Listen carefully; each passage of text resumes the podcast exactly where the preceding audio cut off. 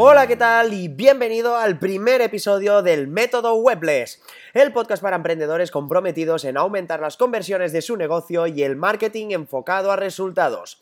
Te habla Marcllado de Marcllado punto es y ayudo a emprendedores como tú a conseguir webs que convierten y que les representan a través del diseño minimalista. Descarga ahora tu copia del audiolibro siete cosas que debes saber antes de contratar un diseñador web en marcllado punto es barra gratis. ¿Para qué? Pues para saber ver si el diseñador web que vas a contratar es de fiar y tiene los conocimientos técnicos necesarios para que tu proyecto web sea un éxito, para saber cómo evitar todos los problemas que pueden surgir con el desarrollo de tu proyecto web, pero sobre todo para saber si el diseñador web va a saber captar la idea que tienes para tu propia página web.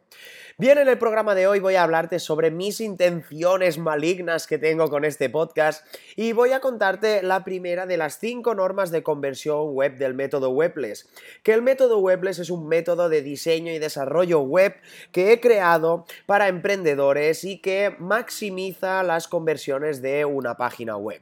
Bueno, hoy voy a contarte primero de todo mis intenciones. ¿Y cuáles son mis intenciones con este podcast? Pues la primera es para qué vamos a engañarnos, darme a conocer.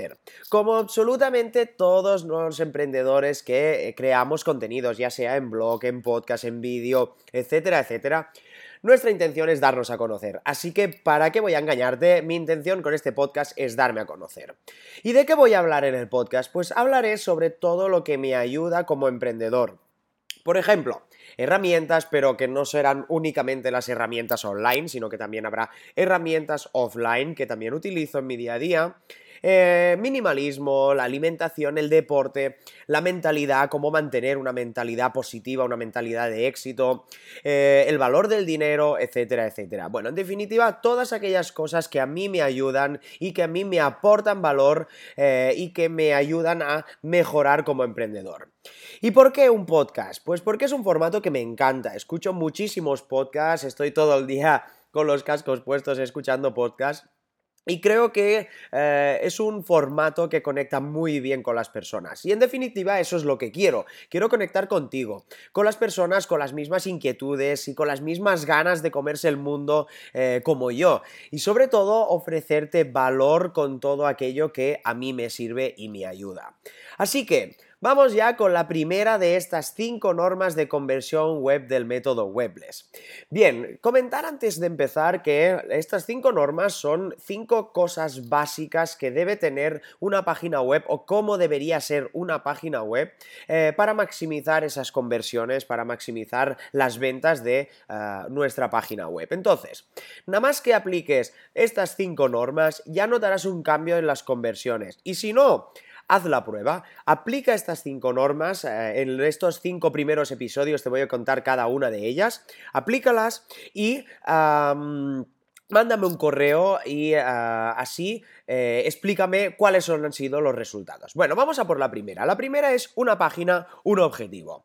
¿Y a qué me refiero con eso? No me refiero a que uh, tengas um, muchas C T As o que tengas pocas C T As, etcétera. No, me refiero a que cuantas menos llamadas a la acción, menos dispersas llamadas a la acción, van a aumentar las ventas, van a aumentar las conversiones. ¿Por qué? Pues porque cada una de las páginas de nuestra web debe tener cuantas menos llamadas a la acción mejor, cuantas menos llamadas a la acción dispersas mejor. Por ejemplo, en la página principal lo ideal sería, por ejemplo, que tuvieras un objetivo que sea, pues, suscribirse a la newsletter o contactar o pedir un presupuesto. Pero si añades las tres, estás dispersando eh, ese, esa fuerza que vaya, vaya a tener uh, en cuanto a los usuarios que van a estar ahí, ¿no? Les estás dando demasiadas opciones. Entonces, para cada una de las páginas, sea uh, la página principal, la página de servicios, etcétera, debe haber una sola llamada a la acción. No solo un botón, sino que puedes poner varios, pero eh, con un solo objetivo.